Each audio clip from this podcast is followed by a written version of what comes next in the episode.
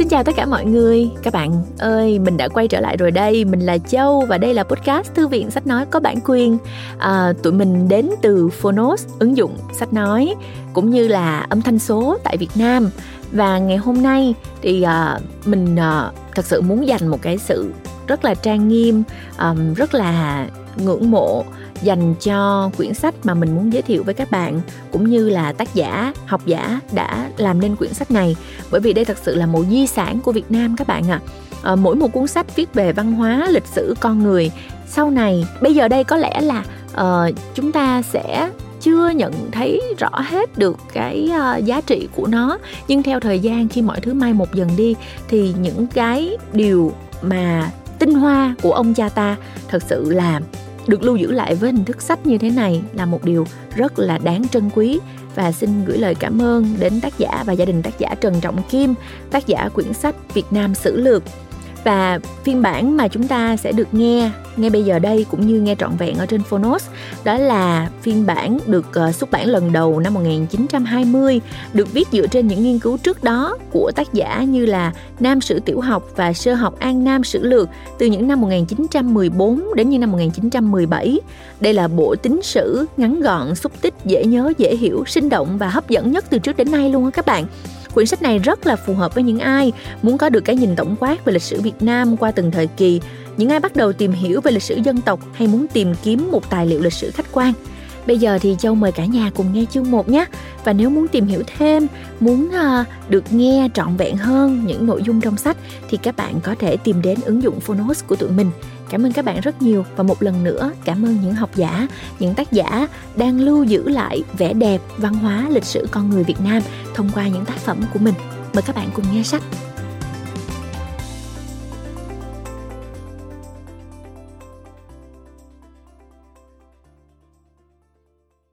Bạn đang nghe từ Phonos.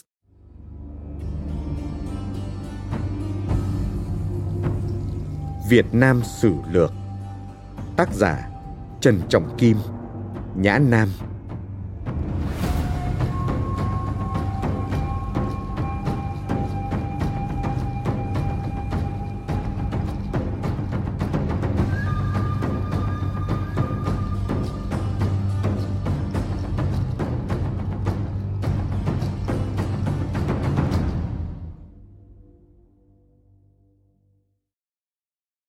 Trần Trọng Kim và Việt Nam Sử Lược Việt Nam Sử Lược của Trần Trọng Kim xuất bản lần đầu năm 1920.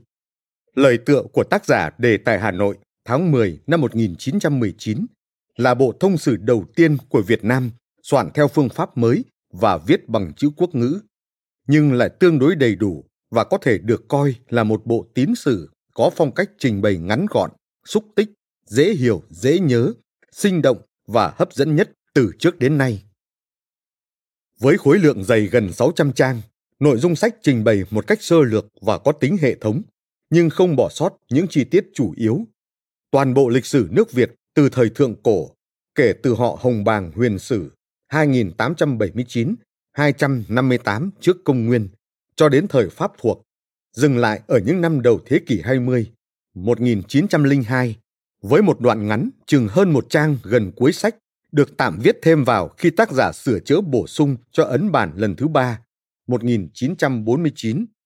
Trong đó, chỉ nhắc lướt qua một số sự kiện lịch sử nổi bật liên quan đến các phong trào kháng Pháp của người Việt cho đến khi vua Bảo Đại thoái vị 1945 trao quyền lại cho chính phủ Việt Minh.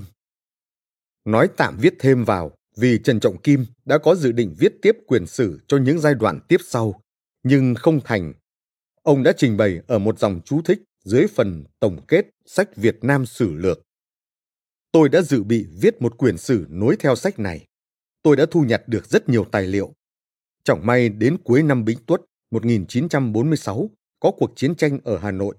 Nhà tôi bị đốt cháy, sách vở mất sạch. Thành ra đành phải bỏ quyển sử ấy, không làm được nữa.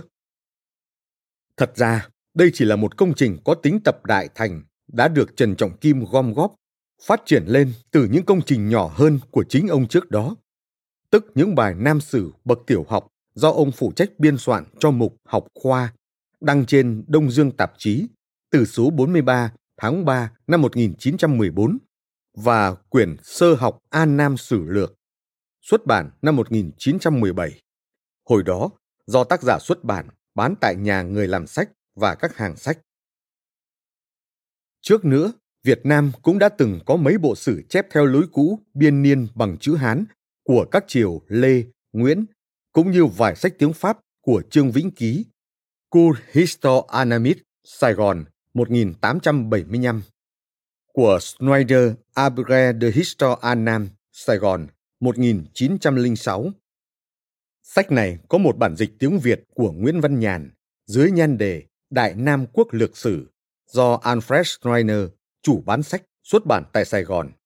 Bài tựa bản dịch tiếng Việt ghi Sài Gòn ngày 25 tháng Avril 1905, nhưng ngoài trang bìa giả có ghi diễn ra quốc âm theo kỳ in tiếng lãng xa lần thứ hai có chủ bút quản sóc. Trong khi đó, sách gốc tiếng Pháp Abrigi de Histoire Anam, bản in lần thứ hai, ngoài bìa lại ghi Sài Gòn 1906. Mà Trần Trọng Kim có dẫn dụng tham khảo, nhưng tất cả đều không còn thích dụng hợp thời. Nên ngay từ khi ra đời, Việt Nam Sử Lược đã được đón nhận nhiệt liệt, tuy rằng lẽ tất nhiên nó chưa phải là một bộ sử hoàn hảo. Cái mới không chỉ ở chỗ lần đầu tiên có bộ thông sử khá đầy đủ, viết bằng tiếng Việt, mà điều quan trọng hơn nữa là lần đầu tiên tác giả đã tham khảo lối viết sử tiến bộ có tính khoa học hơn của phương Tây, thoát ly ra khỏi lối chép biên niên truyền thống của Trung Quốc, vốn chỉ nêu lên từng sự kiện riêng lẻ, rời rạc. Từ đó biết chia lịch sử Việt Nam ra làm năm thời kỳ, theo từng đặc điểm tương đối chung nhất của mỗi thời kỳ để trình bày các diễn biến lịch sử thành một câu chuyện liên tục và hấp dẫn, cho thấy được mối liên lạc nhân quả, biện chứng giữa các sự kiện xảy ra theo dòng thời gian. Ngoài ra, khác với lối chép sử của các sử thần thời phong kiến, thường chỉ chú ý ghi chép hành vi, hoạt động của vua chúa, hoàng hậu và giới quan lại gắn với những hoạt động tranh bá đồ vương, coi sử của quốc gia đồng nghĩa với sử của tầng lớp vua chúa quý tộc mà vắng bóng hẳn bộ mặt sinh hoạt của người dân. Việt Nam sử lược trái lại đã bắt đầu chú ý đưa vào thật nhiều những sự kiện liên quan đời sống thực tế người dân như việc học hành thi cử, tiền tệ, đo lường, thuế má, luật pháp, xã hội, phong tục tín ngưỡng. Trước khi đi vào cụ thể từng thời kỳ lịch sử, tác giả đã có một phần riêng ở đầu sách trình bày tổng quát về nước Việt Nam. Quốc hiệu, vị trí và diện tích, địa thế, chủng loại, gốc tích, người Việt Nam, sự mở mang bờ cõi, lịch sử Việt Nam, tương đương với một bài dẫn nhập ngắn gọn, giúp người đọc nắm bắt nhanh những kiến thức căn bản, để từ đó thông tỏ mối giềng lịch sử của dân tộc một cách dễ dàng hơn. Trong quá trình mô tả lịch sử, ở những chỗ xét thấy cần thiết, tác giả còn chen vào cung cấp những kiến thức cần biết để giúp hiểu rõ mối liên lạc nhân quả giữa các sự kiện lịch sử đã diễn ra, như khi cần trình bày bối cảnh chính trị, văn hóa, xã hội như thế nào của nước Tàu, nước Chiêm Thành, nước Tiêm La, nước Cao Miên, nước Pháp, mà có quan hệ với nước ta. Chẳng hạn, ở quyển 1, chương 3, Xã hội nước Tàu về đời Tam Đại và đời nhà Tần.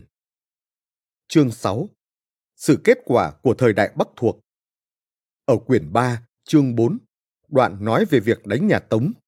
Trước hết, cũng nói qua việc cải tổ chính trị nước Tàu của Vương An Thạch. Đặc biệt ở quyển 5, Cận Kim Thời Đại, chương 6 là một chương quan trọng cho biết chế độ và tình thế nước Việt Nam đến cuối đời tự Đức, giúp giải thích được nguyên nhân của thảm trạng mất nước vào tay người Pháp.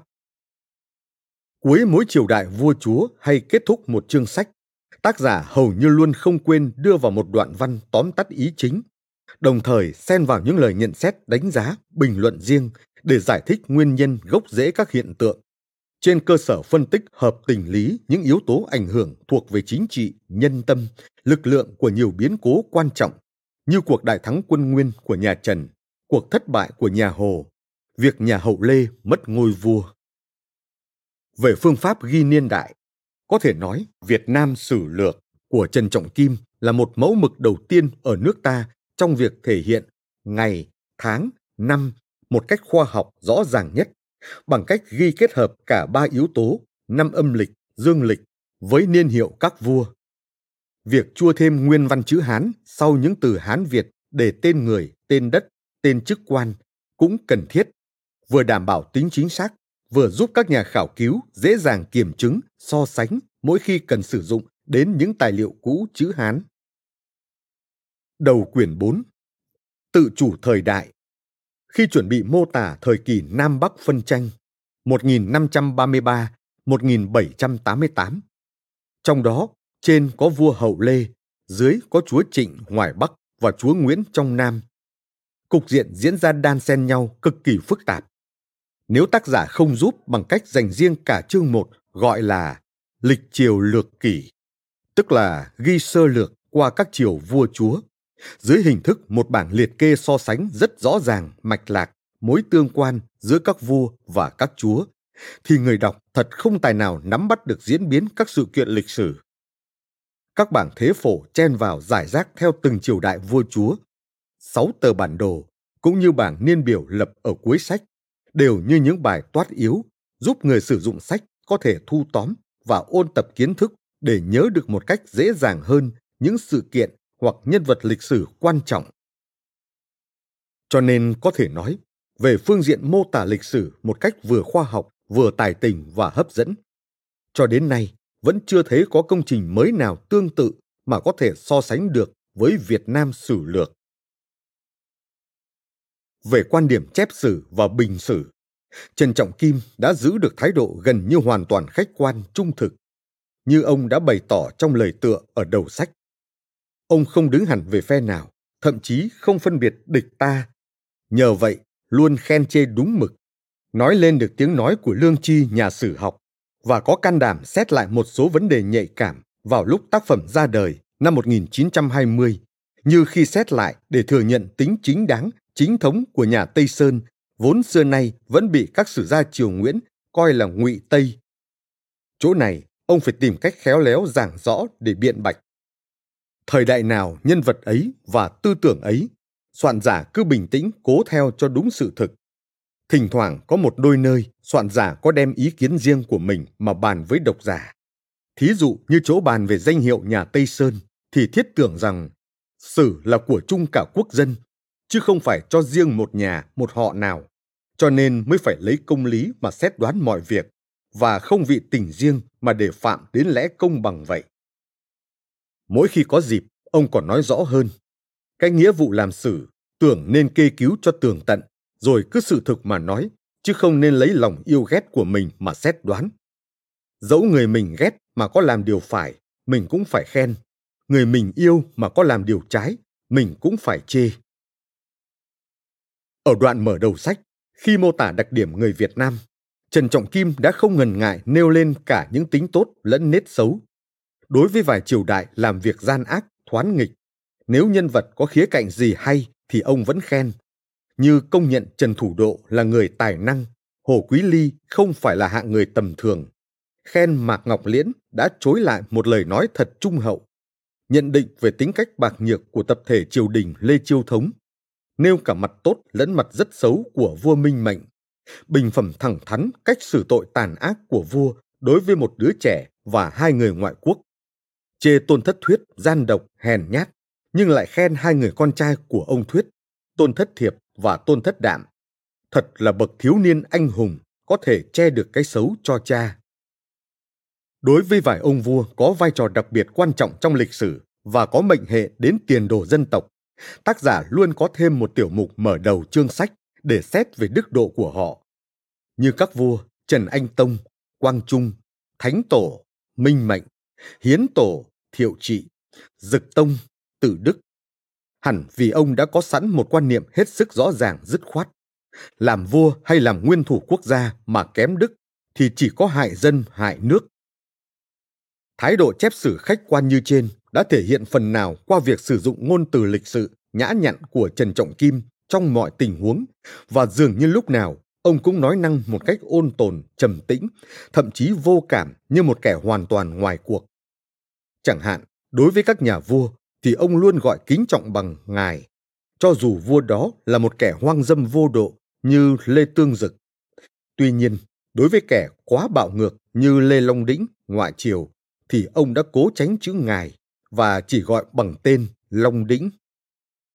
Tương tự như vậy, khi kể đến những trận giao chiến giữa lực lượng thực dân Pháp với quan quân kháng chiến người Việt, dường như ông cũng đứng ở vị trí bàng quan mà kể, gọi các sĩ quan Pháp bằng tên chức vụ như đại tá X, trung tướng Y, chứ không bao giờ dùng những từ ngữ nặng nề như tên đại tá, bọn thực dân Pháp.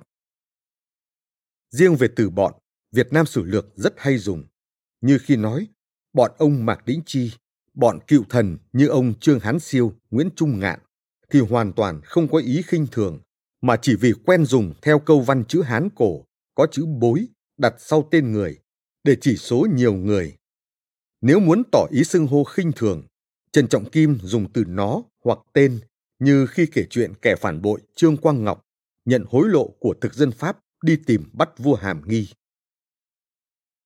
Có lẽ chính thái độ trung dung kiểu đứng kẽ giữa này là một trong những nguyên nhân gây ngộ nhận, khiến có một số người đã lên án Trần Trọng Kim là một học giả tài giỏi nhưng bạc nhược và phản động, dẫn đến sách của ông có thời gian bị cấm tuyệt lưu hành ở miền Bắc. Tuy nhiên, nếu đọc kỹ Việt Nam sử lược với một chút tinh tế, ai ai cũng sẽ nhận ra ông đã luôn biểu lộ tình cảm một cách kín đáo, tế nhị và đôi lúc nồng nhiệt, thiết tha mỗi khi ngợi khen hoặc tỏ ý cảm khái, khâm phục đối với một vị quan thanh liêm biết thương dân như Nguyễn Tri Phương, Phan Thanh Giản, những con người trung dũng kháng Pháp như Lê Trực, Phan Đình Phùng, hay trước cái chết của một chiến sĩ hết lòng vì nước, như đoạn tả Tôn Thất Thiệp hy sinh vì hết lòng bảo vệ vua Hàm Nghi đang chống Pháp. Tôn Thất Đạm thắt cổ tự tử vì không bảo vệ được vua, để cho vua bị bắt. Thật hết sức cảm động. Xét cho cùng, thái độ trung dung, trung lập nhưng cận nhân tình kiểu Trần Trọng Kim cũng là một loại thái độ khách quan trong việc mô tả lịch sử bằng ngôn ngữ khoa học trung tính. Ở đó không có sự thiên lệch bên nào ngoài sự thật lịch sử khách quan, nên không cần dùng tới những lời lẽ mặt sát nặng nề hay tâng bốc quá đáng đối với bất kỳ ai đã trở thành nhân vật của quá khứ, dù người đó thuộc phe nào chăng nữa. Ở một mặt khác, người ta còn có thể thấy Trần Trọng Kim viết Việt Nam sử lược với một tâm ý và chủ đích không tầm thường mà đã chút hết tâm huyết vào trong công trình biên khảo của mình. Điều này không chỉ đã được nêu rõ một phần khi mở đầu bài tựa, mà còn được phát biểu giải rác trong suốt tác phẩm, bằng cách luôn tìm cách kích động lòng ái quốc và cổ vũ trí độc lập tự cường của dân tộc, nhưng với tinh thần xây dựng hòa bình, chủ hòa nhiều hơn chủ chiến như trong mấy trang mở đầu ở tiểu mục số 8 Lịch sử Việt Nam. Từ khi người Việt Nam lập thành nước đến giờ, kể hàng mấy nghìn năm, phải người Tàu cai trị mấy lần, chịu khổ sở biết bao nhiêu phen. Thế mà sau lại lập được cái nền tự chủ và vẫn giữ được cái tính đặc biệt của giống mình. Ấy là đủ tỏ ra rằng khí lực của người mình không đến nỗi kém hèn cho lắm. Tuy rằng mình chưa làm được việc gì cho vẻ vang bằng người, nhưng mình còn có thể hy vọng một ngày kia cũng nên được một nước cường thịnh. Vậy ghi chép những cơ hội gian truân, những sự biến cố của nước mình đã trải qua và kể những công việc của người mình làm từ đời nọ qua đời kia để cho mọi người trong nước đều biết. Ở tiểu mục số 9, Lòng yêu nước của người Việt Nam, thuộc quyển 5, chương 15, tác giả lại ca ngợi lòng ái quốc, trí quật cường của dân tộc sau khi dẫn chứng một số cuộc khởi nghĩa, vận động cách mạng trong nước. Đặc biệt, ở bài tổng kết cuối sách, tâm huyết và sự lo lắng của ông đối với tiền đồ dân tộc lại càng thêm rõ nét. Vận mệnh nước Việt Nam hiện nay còn ở trong tay người Pháp. Sự hay dở tương lai chưa biết ra thế nào. Song người bản quốc phải biết rằng phàm sự sinh tồn tiến hóa của một nước là ở cái trí nguyện, sự nhẫn nại và sự cố gắng của người trong nước. Vậy ta phải hết sức mà học tập, mà giữ cái tâm trí cho bền vững, thì chắc tương lai còn có nhiều hy vọng. Nước Việt Nam ta đã có cái văn hóa chẳng thua kém gì ai, và lại có một lịch sử vẻ vang, nhưng chỉ vì sự lầm lỗi một lúc mà phải chịu cái cảnh suy hèn. Nếu ta biết lợi dụng cái tiềm lực cố hữu và cái tính thông minh hiếu học của ta để theo thời mà tiến hóa, thì sao ta lại không có ngày nối được cái trí của ông cha mà dệt thêm một đoạn lịch sử mỹ lệ hơn trước. Có một điều thiết tưởng nên nhắc lại là ta nên giữ lấy những điều hay của ta vẫn có, bỏ những điều hủ bại đi và bắt chước lấy những điều hay của người để gây lấy cái nhân cách đặc biệt của dân tộc ta và cùng tiến với người mà không lẫn với người. Muốn được như thế, ta phải biết phân biệt cái hay, cái dở, không ham muốn những cái huyền hảo bề ngoài, rồi đồng tâm hiệp lực với nhau mà làm mọi việc cho thành cái hiệu quả mỹ mãn. Nước nào cũng có lúc bĩ, lúc thái. Đó là cái công lệ tuần hoàn của tạo hóa trong thế gian. Từ xưa chưa thấy có nước nào cứ thịnh mãi hay cứ suy mãi. Khi lâm vào cảnh bĩ mà người trong nước cứ vững lòng giữ được cái nghị lực để sinh tồn và tiến hóa, thì rồi thế nào cũng có ngày chấn khởi lên được. Vậy chúng ta đây đều là một dòng dõi nhà hồng lạc. Nếu ta biết kiên tâm bền trí, thì há lại không có một ngày ta có cái địa vị vẻ vang với thiên hạ hay sao? Sự ước ao mong mỏi như thế là cái nghĩa vụ chung của cả chủng loại Việt Nam ta vậy. Về mặt nhược điểm của Việt Nam sử lược thì trước nay một số nhà nghiên cứu phê bình cũng đã vạch ra khá rõ rồi.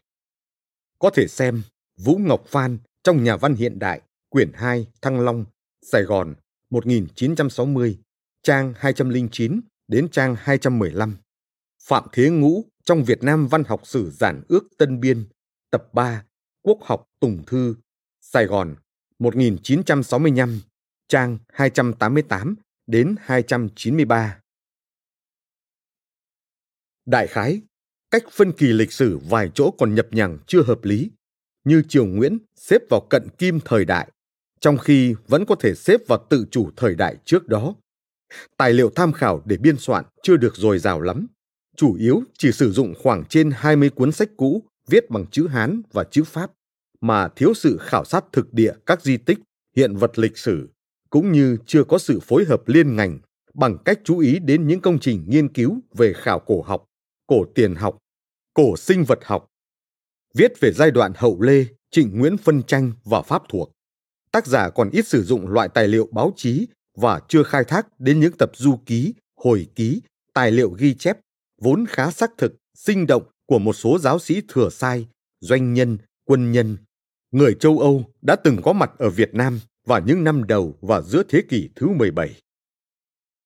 Về lập trường tư tưởng, có người chê Trần Trọng Kim vẫn chưa thoát ra khỏi những thành kiến triết lý, luân lý nho ra về mệnh trời cũng như những quan niệm cũ kỹ về sự phân biệt trung nghịch tránh ngụy và qua ngôn từ diễn đạt, dường như ông có vẻ hơi vị nể triều nguyễn và có chút khép nép đối với người pháp. Tuy nhiên, mấy lỗi này đều có lý do chính đáng để thông cảm. Về mệnh trời, thật khó đưa ra sự phán đoán dứt khoát một quốc gia thịnh hay suy, còn hay mất là có tùy thuộc mệnh trời thật hay không. Còn về thái độ vị nể, khép nép, chúng ta ai cũng biết trần trọng kim vốn là công chức ngành giáo dục ăn lương của pháp viết việt nam sử lược trong lúc đất nước còn nô lệ với sự tồn tại của chế độ phong kiến nhà nguyễn mà theo quan niệm xưa cách nay gần trăm năm dù quyền uy của triều đình nguyễn đã sút giảm đi nhiều ông cũng thuộc thân phận địa vị thần tử sang đến bản in lần thứ năm in xong tháng 3 năm 1954. Khi tình thế mới cho phép, Trần Trọng Kim đã cho sửa một chỗ, Đại Pháp, trang 17, Thành Pháp, bỏ chữ Đại. Còn những chỗ khác như quan trung tướng, quan tổng đốc toàn quyền thì bỏ hẳn chữ quan hoặc thay bằng chữ viên. Cho thấy cái sự khép nép trước đây cũng chỉ vì lý do khôn khéo cần thiết. Như viết thì phải lách. Một bước tiến hai bước lùi, nếu không muốn nói vạn bất đắc dĩ. Dù sao, một số mặt hạn chế này khác như chúng ta vừa nêu cũng đã được tác giả khiêm tốn dự liệu và tự nhận trước trong lời tựa. Độc giả cũng nên biết cho rằng bộ sử này là bộ sử lược, chỉ cốt ghi chép những chuyện yếu trọng để hãy tạm giúp cho những người hiếu học có sẵn quyển sách mà xem cho tiện. Còn như việc làm thành ra bộ sử thật là đích đáng, kê cứu và phê bình rất tường tận, thì xin để dành cho những bậc tài danh sau này sẽ ra công mà giúp cho nước ta về việc học sử. Bây giờ ta chưa có áo lụa, ta hãy mặc tạm áo vải, tuy nó xấu xí nhưng nó có thể làm cho ta đỡ rét. và có lẽ cũng nên nói như nhà nghiên cứu văn học Phạm Thế Ngũ. Song phải thành thật mà nhận rằng về phía chúng ta là người phê bình tác giả. Cái áo lụa mà ông cầu chúc cho chúng ta ấy, cho đến bây giờ ta vẫn chưa có mà mặc. Trong phê bình và cảo luận, Nam Ký, Hà Nội, 1933, nhà phê bình văn học Thiếu Sơn đã nêu lên một số nhận xét xác đáng cho thấy khái quát cả mặt ưu điểm lẫn khuyết điểm của Việt Nam sử lược. Sử học nước ta vốn còn khuyết điểm nhiều lắm. Cái phương pháp khoa học dùng để tìm kiếm tài liệu đã chưa có, mà cả đến luật lệ nhất định cho sử gia cùng cái triết học của lịch sử cũng thiếu nữa. Vậy có phê bình Việt Nam sử lược của ông Trần, ta cũng không nên quá nghiêm mà trách bị cầu toàn mới phải. Kỳ văn cổ kính điềm đạm, lời thuật sáng sủa dồi dào, cách xếp đặt có trật tự phân minh, ý cai quát được rõ ràng khúc chiết. Ấy là những cái đặc sắc của bộ Việt Nam sử lược. Tôi quyết đoán rằng sau ông Trần sẽ còn có nhiều sử gia hoàn toàn hơn ông. Song hiện nay, tôi mới thấy bộ Việt Nam sử lược là hơn hết. Chẳng những là một bộ sách giáo khoa về lịch sử có giá trị, mà còn là một bộ sử ký của khắp cả những ai muốn rõ lịch sử nước nhà. Trang 34, 35 Trong Nhà văn hiện đại, Hà Nội, 1942, Vũ Ngọc Phan khi đánh giá Việt Nam sử lược cũng có những ý kiến tương tự như trên và cho rằng tuy gọi là lược nhưng cũng đủ được mọi việc trong thời kỳ đã qua của nước nhà và đáng coi là một bộ sách giá trị. Như vậy, Bộ Việt Nam Sử Lược của Trần Trọng Kim là một bộ sử ký đầu tiên của nước ta viết bằng quốc văn, có thể tạm gọi là đầy đủ.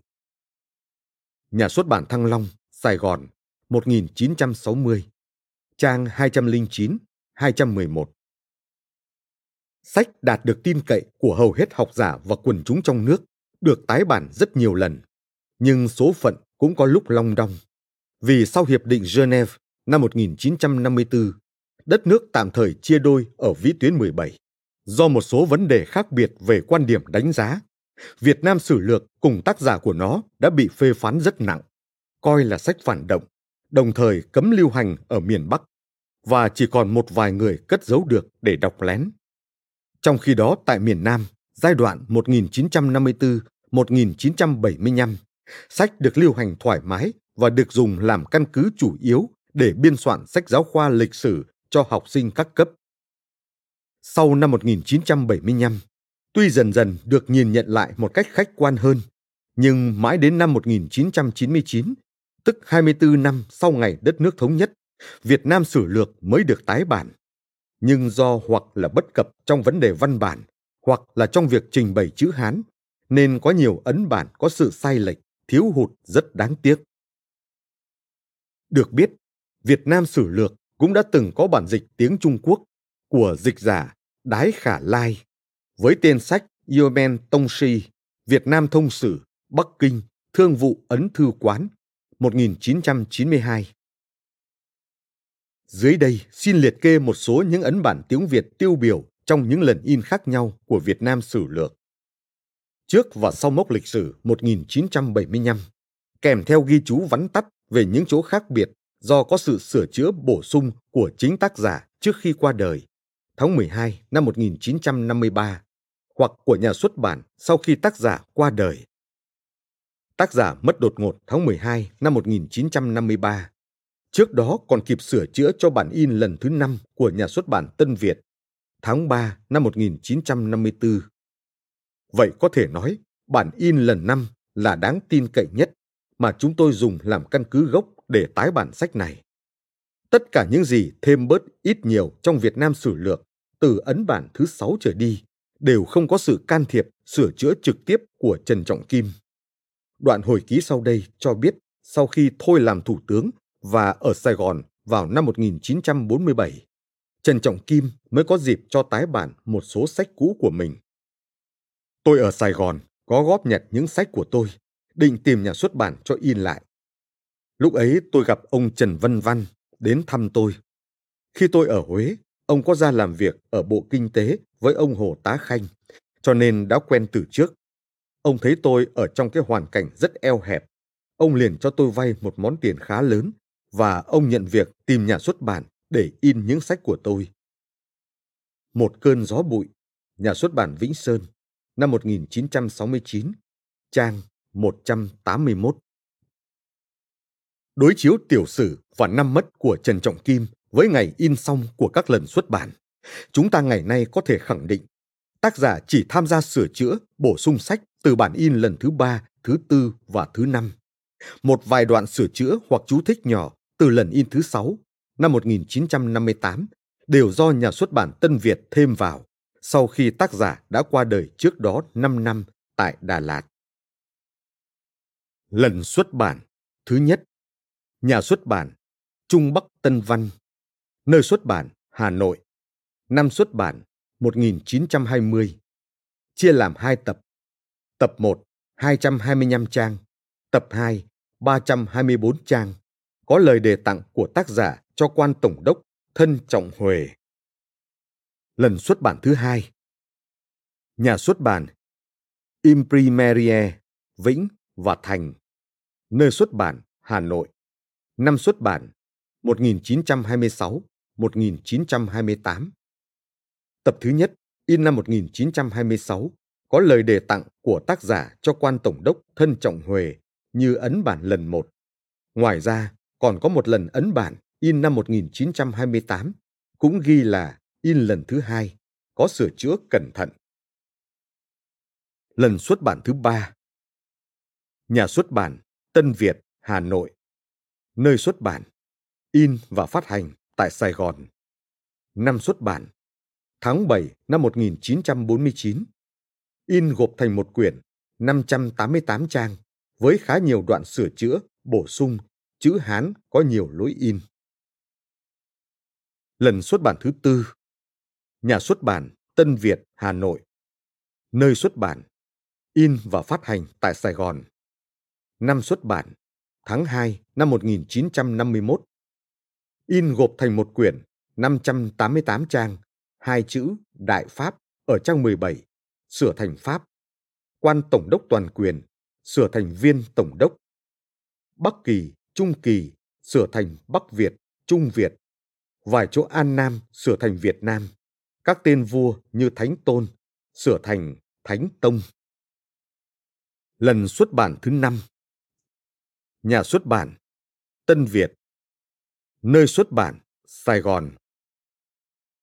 Năm xuất bản Tháng 3 năm 1954 Đặc điểm khác biệt In cùng bản kẽm với lần tư 588 trang cộng 4 trang giới thiệu sách vài chỗ sửa đổi rất nhỏ. Lần xuất bản thứ sáu. Nhà xuất bản Tân Việt. Nơi xuất bản Sài Gòn. Năm xuất bản Tháng 4 năm 1958 588 trang. Ở trang 52, tiểu mục Triệu ẩu được nhà xuất bản sửa thành bà Triệu, Triệu Thị Trinh với dòng chữ giải thích lý do ở cuối trang. Trang 352, nhà xuất bản có thêm hai chú thích nhỏ về địa danh, Thất Kỳ Giang và Tam Phụ. Ở bài tổng kết, trang 573, câu Vận mệnh nước Việt Nam hiện nay còn ở trong tay người Pháp. Sự đã được nhà xuất bản sửa thành. Mặc dù nước Việt Nam hiện nay được hoàn toàn độc lập, nhưng... Lần xuất bản Thứ bảy Nhà xuất bản Tân Việt. Nơi xuất bản Sài Gòn. Năm xuất bản Tháng 6 năm 1964 In cùng bản kẽm lần 6 588 trang.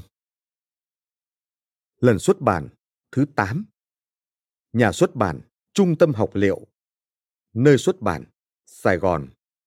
Năm xuất bản 1971 Chia làm hai quyển tổng cộng 682 trang. Không gọi 5 quyển mà gọi 5 phần. Phần 1, phần 2. Chiếu theo bản in lần 7 của Tân Việt, thêm phụ lục và sách dẫn. Số bản in 80.000 cuốn. Lần xuất bản thứ 9. Nhà xuất bản Văn hóa Thông tin. Nơi xuất bản Hà Nội.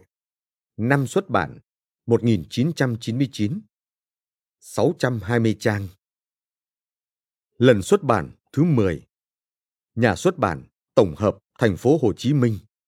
Nơi xuất bản, Thành phố Hồ Chí Minh. Năm xuất bản 2000 Chia làm hai quyển 576 trang. Lần xuất bản, thứ 11 Nhà xuất bản, Đà Nẵng. Nơi xuất bản, Đà Nẵng. Năm xuất bản 2003 Bỏ phần in kèm chữ Hán. Lần xuất bản thứ 12 Nhà xuất bản, Tổng hợp Thành phố Hồ Chí Minh. Nơi xuất bản, Thành phố Hồ Chí Minh. Năm xuất bản 2005 Chia làm hai quyển 576 trang.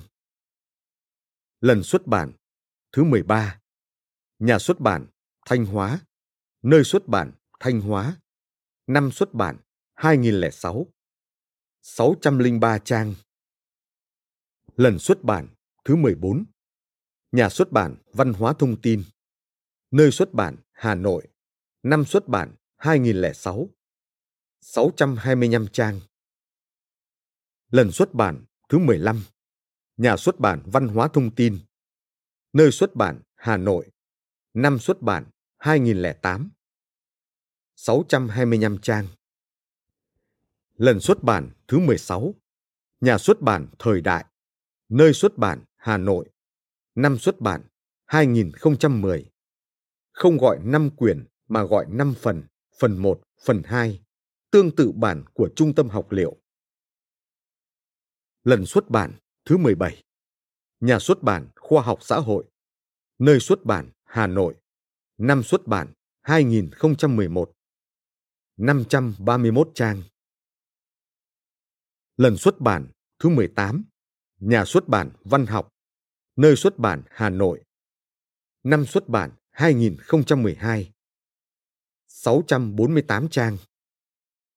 Lần xuất bản thứ 19 Nhà xuất bản Thanh niên. Nơi xuất bản Hà Nội. Năm xuất bản 2013 Chia làm hai quyển. Trần Trọng Kim là người tiên phong cho một số công trình biên khảo có giá trị lâu dài thuộc nhiều lĩnh vực học thuật khác nhau. Khởi đầu sự nghiệp chứ tác từ năm 1914 khi phụ trách mục học khoa trên Đông Dương tạp chí với loạt bài viết có tính giáo khoa về Nam Sử, Luân Lý và về khoa sư phạm học. Nếu tính đúng và đủ, ngoài Việt Nam Sử Lược, Trần Trọng Kim còn là tác giả của tất cả những công trình đã in thành sách, liệt kê theo thứ tự thời gian như sau. Sơ học Luân Lý, Nhà in Trung Bắc Tân Văn, Hà Nội, 1914. Sư phạm khoa yếu lược, Trung Bắc Tân Văn, 1916. Chuyện Thúy Kiều, 1925, soạn chung với Bùi Kỷ. Quốc văn giáo khoa thư, ba tập, lớp đồng ấu, lớp dự bị và lớp sơ đẳng. Luân lý giáo khoa thư, sử ký giáo khoa thư. Cả ba loại giáo khoa thư này xuất bản năm 1926 và đều soạn chung với Nguyễn Văn Ngọc, Đặng Đình Phúc, Đỗ Thận, do Nam Sơn Nguyễn Văn Thọ vẽ minh họa. 47 điều giáo hóa của nhà Lê, Trung Bắc Tân Văn, 1928. Dịch Lê Triều giáo hóa điều luật tứ thập thất điều, ra tiếng Pháp. 47 điều của sách giáo lý đạo đức An Nam cổ đại. Nho giáo, quyển 1 do Trung Bắc Tân Văn in năm 1930, sau đó sửa chữa và tái bản năm 1932 và lần lượt in quyển 2, 3 các năm 1932, 1933. Việt thi, sao lục và chú giải.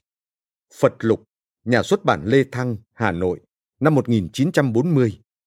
Phật giáo, Tân Việt xuất bản. Vương Dương Minh, năm 1960. Việt Nam Văn Phạm, Lê Thăng, Hà Nội, 1940, soạn chung với Phạm Duy Khiêm, Bùi Kỳ. Tiểu học Việt Nam Văn Phạm, Tân Việt xuất bản. Phật giáo thuở xưa và Phật giáo ngày nay. Tân Việt, 1953. Lời mở đầu của tác giả đề tháng 10 năm 1952. Hạnh Thục Ca, Tân Việt xuất bản. Đường Thi, Tân Việt xuất bản. Lăng Ca Kinh, Tân Việt, năm 1964. Một cơn gió bụi, hồi ký. Viết từ xong 1949, xuất bản năm 1969 tại Sài Gòn do nhà xuất bản Vĩnh Sơn.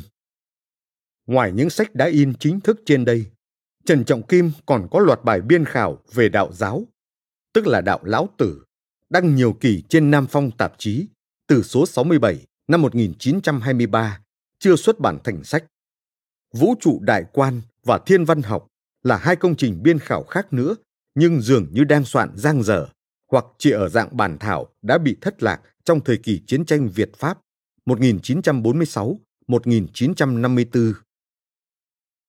Trần Trọng Kim còn có bút hiệu Lệ Thần, sinh năm 1883, Quý Mùi, tại làng Kiều Lĩnh, xã Đan Phổ, nay là Xuân Phổ, trước thuộc Tổng Đan Hải, huyện Nghi Xuân, tỉnh Hà Tĩnh. Họ Trần của ông là một họ lớn ở Đan Phổ. Lúc đầu gọi Đan Phố, sau theo cách phát âm mới đọc Phổ.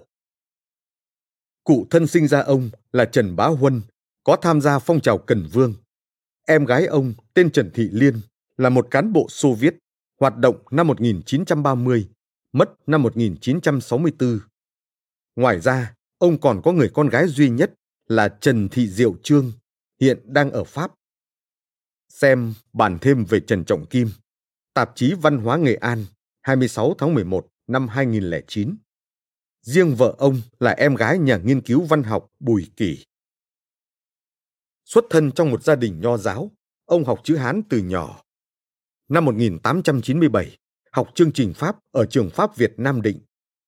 Năm 1900, thi đỗ vào trường thông ngôn, tốt nghiệp năm 1903. Năm 1904, làm thông sự ở Ninh Bình. Ít ai biết rõ thủa hàn vi của Trần Trọng Kim ra sao, vì ngay trong tập hồi ký viết cuối đời, cuốn Một cơn gió bụi, tên phụ Kiến Văn Lục, nhà xuất bản Vĩnh Sơn, Sài Gòn, năm 1969 cũng không thấy kể. Chỉ biết ông nhà nghèo nên năm 1906 mới nhờ bạn học cũ là Nguyễn Văn Vĩnh, sinh năm 1882, mất năm 1936, giúp. Khi ông Vĩnh được nhà nước Pháp bảo hộ, giao trách nhiệm tổ chức đi dự cuộc hội trợ Marseille ở Pháp. Hồi đó gọi là đấu xảo. Sắp xếp cho ông đi theo với tư cách thợ khảm, mà thật ra mục đích chính chỉ để tranh thủ ở lại Pháp học thêm. Từ đó, ông trải qua học trường thương mại ở Lyon, rồi được học bổng vào trường thuộc địa Pháp. Năm 1909, vào học trường sư phạm Melun, tốt nghiệp ngày 31 tháng 7 năm 1911, rồi về nước, do học bổng của mọi sinh viên lúc đó đột nhiên bị bãi. Sau đó, lần lượt dạy ở trường trung học bảo hộ, tức là trường Bưởi, trường Hậu Bổ và trường Nam Sư Phạm. Ông là nhà giáo mẫu mực, có uy tín trong xã hội, từng giữ nhiều chức vụ trong ngành giáo dục thời Pháp thuộc như thanh tra các trường tiểu học Pháp Việt 1921, trưởng ban soạn thảo sách giáo khoa tiểu học 1924, giáo viên trường sư phạm thực hành 1931, giám đốc các trường Nam tiểu học tại Hà Nội 1933. Ngoài ra, ông còn là phó trưởng ban ban văn học của Hội Khai trí Tiến Đức và nghị viên Viện Dân biểu Bắc Kỳ. Bắt đầu về hưu năm 1942 khi vừa tròn 60 tuổi. Chỉ một năm sau khi về hưu, năm 1943, thời cuộc bắt đầu đưa đẩy chuyển ông sang một hướng rẽ đầy phong ba báo táp mà bình sinh có lẽ ông chưa bao giờ kịp nghĩ tới.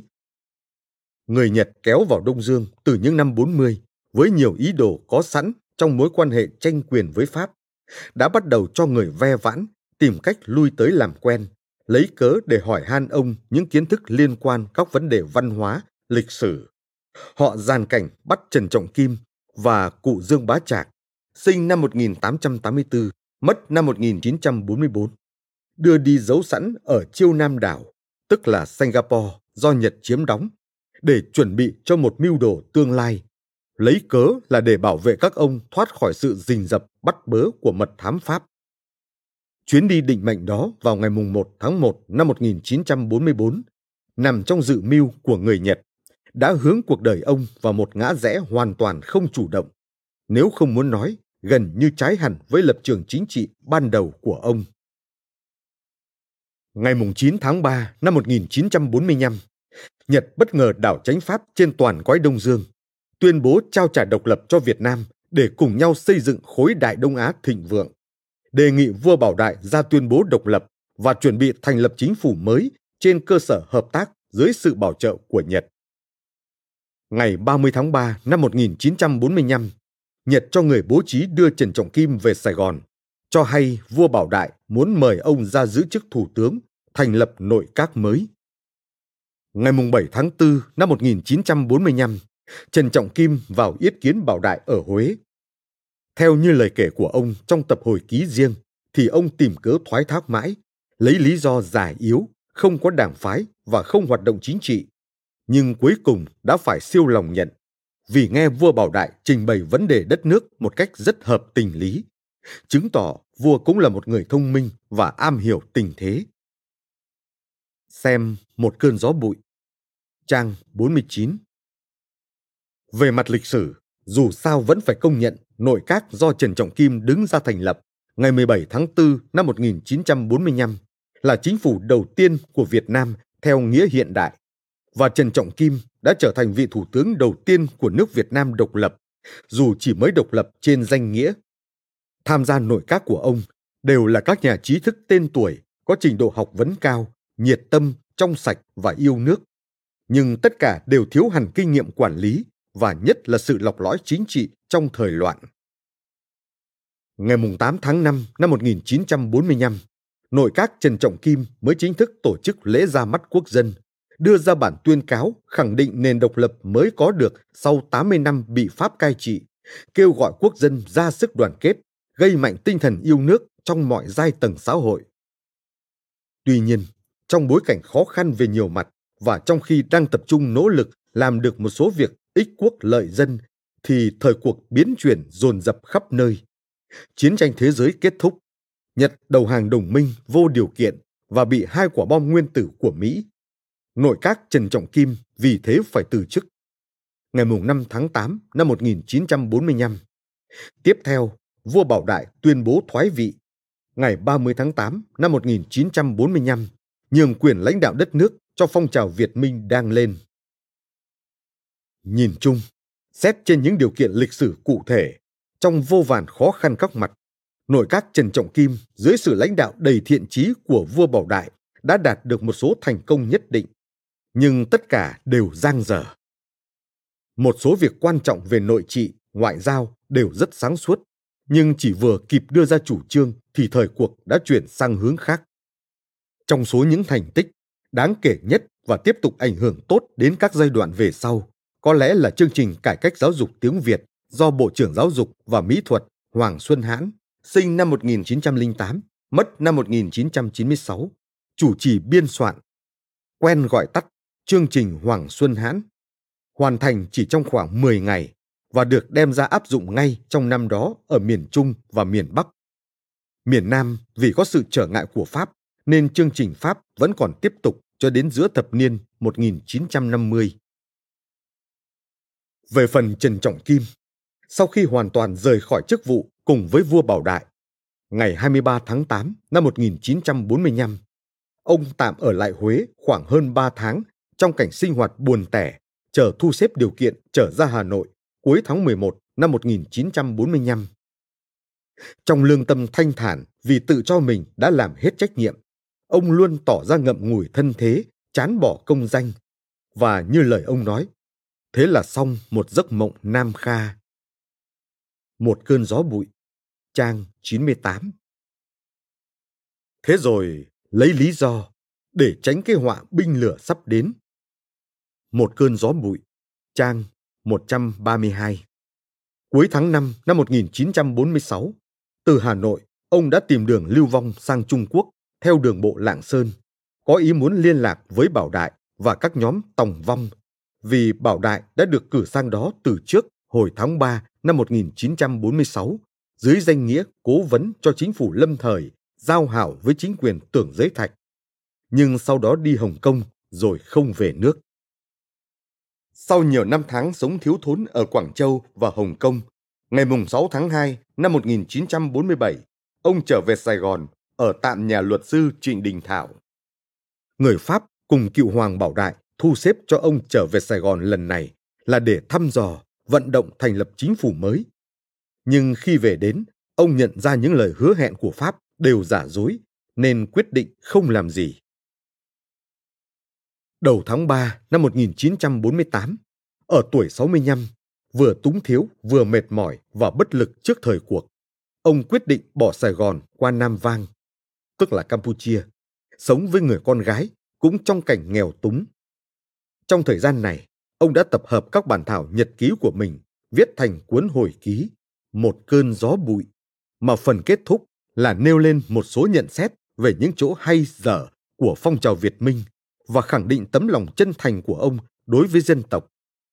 Đây là quyển sách chứa đựng nhiều sử liệu quý hiếm liên quan giai đoạn lịch sử 1945-1949.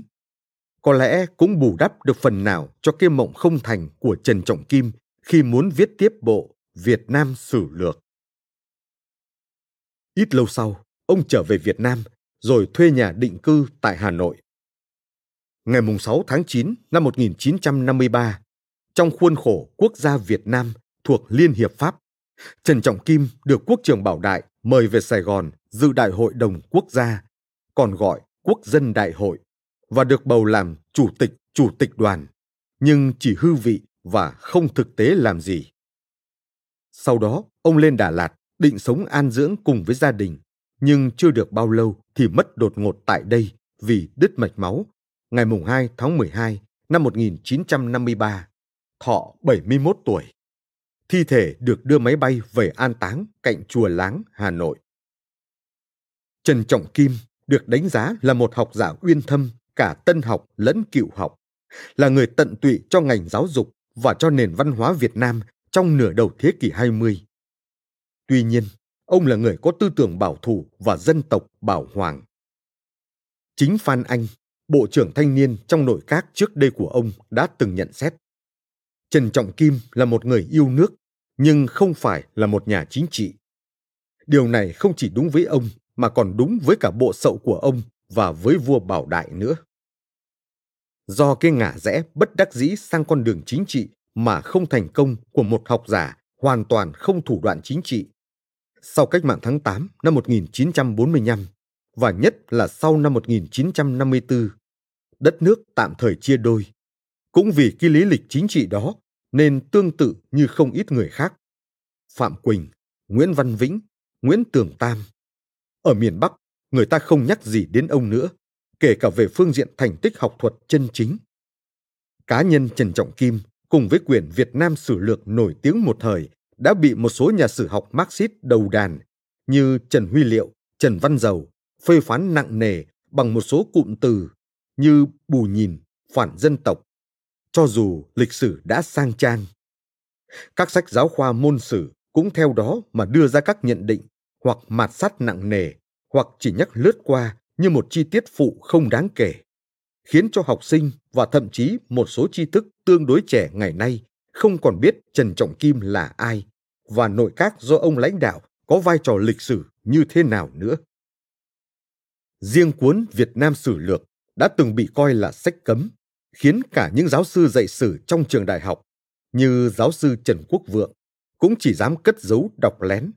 Bởi vì theo quan điểm chính thống, những người làm công tác sử học Việt Nam đã bóc trần các quan điểm sử học thực dân phong kiến trong một số sách lịch sử do bọn bồi bút thực dân biên soạn, mà tiêu biểu là cuốn Việt Nam Sử Lược của Trần Trọng Kim. Xem văn tạo, khoa học lịch sử Việt Nam trong mấy chục năm qua. Sử học Việt Nam trên đường phát triển. Viện Sử học, Nhà xuất bản Khoa học Xã hội, Hà Nội, 1981, trang 9. Khoảng hơn chục năm gần đây, qua lớp bụi thời gian, tội lỗi của Trần Trọng Kim đã dịu bớt.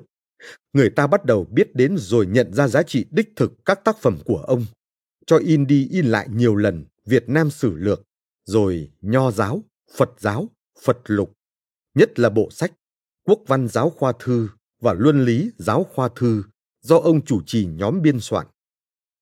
Từ năm 2000, tức 47 năm sau khi Trần Trọng Kim qua đời, mới thấy mục từ Trần Trọng Kim bắt đầu xuất hiện trong cuốn Từ điển nhân vật lịch sử Việt Nam do Đinh Xuân Lâm, Trương Hữu Quýnh chủ biên, nhà xuất bản giáo dục. Năm 2004, khi bộ sách quy mô Từ điển văn học, bộ mới ra đời, nhà xuất bản thế giới, mục từ Trần Trọng Kim lại được đưa vào một cách trân trọng hơn do nhà nghiên cứu văn học Nguyễn Huệ Chi trình bày với gần đầy ba trang giấy khổ lớn, bỏ hết mọi lời công kích. Trong bài viết Trần Trọng Kim với Việt Nam Sử Lược, tạp chí Xưa và Nay số 346 tháng 12 năm 2009, tác giả Mai Khắc Ứng trong khi tập trung phê phán tệ nạn viết sử giáo điều thiếu tôn trọng sự thật, đã đưa ra rất nhiều lý do để biện hộ cho Trần Trọng Kim về các mặt, rồi đi đến kết luận dứt khoát. Với tôi, Trần Trọng Kim qua Việt Nam sử lược là một người yêu nước thành tâm, một nhà sử học chân chính, trung thực, một người cầm bút có nhân cách, một học giả xuất sắc đã cống hiến phần trí tuệ, trí ít cho các thế hệ nửa đầu thế kỷ 20 và chính phủ Trần Trọng Kim là sản phẩm của tình thế với hoài bão bước đầu thực thi thể chế quân chủ lập hiến, đặt nền móng cho mô hình dân chủ đại nghị cổ điển về sau của lớp nhân sĩ trí thức cũ biết lường trước họa binh đao nên tha thiết nhân nhượng dung hòa. Trần Văn Chánh Tháng 9 năm 2015 Tựa. Sử là sách không những là chỉ để ghi chép những công việc đã qua mà thôi, nhưng lại phải suy xét việc gốc ngọn, tìm tòi cái căn nguyên những công việc của người ta đã làm để hiểu cho rõ những vận hội trị loạn của một nước, những trình độ tiến hóa của một dân tộc.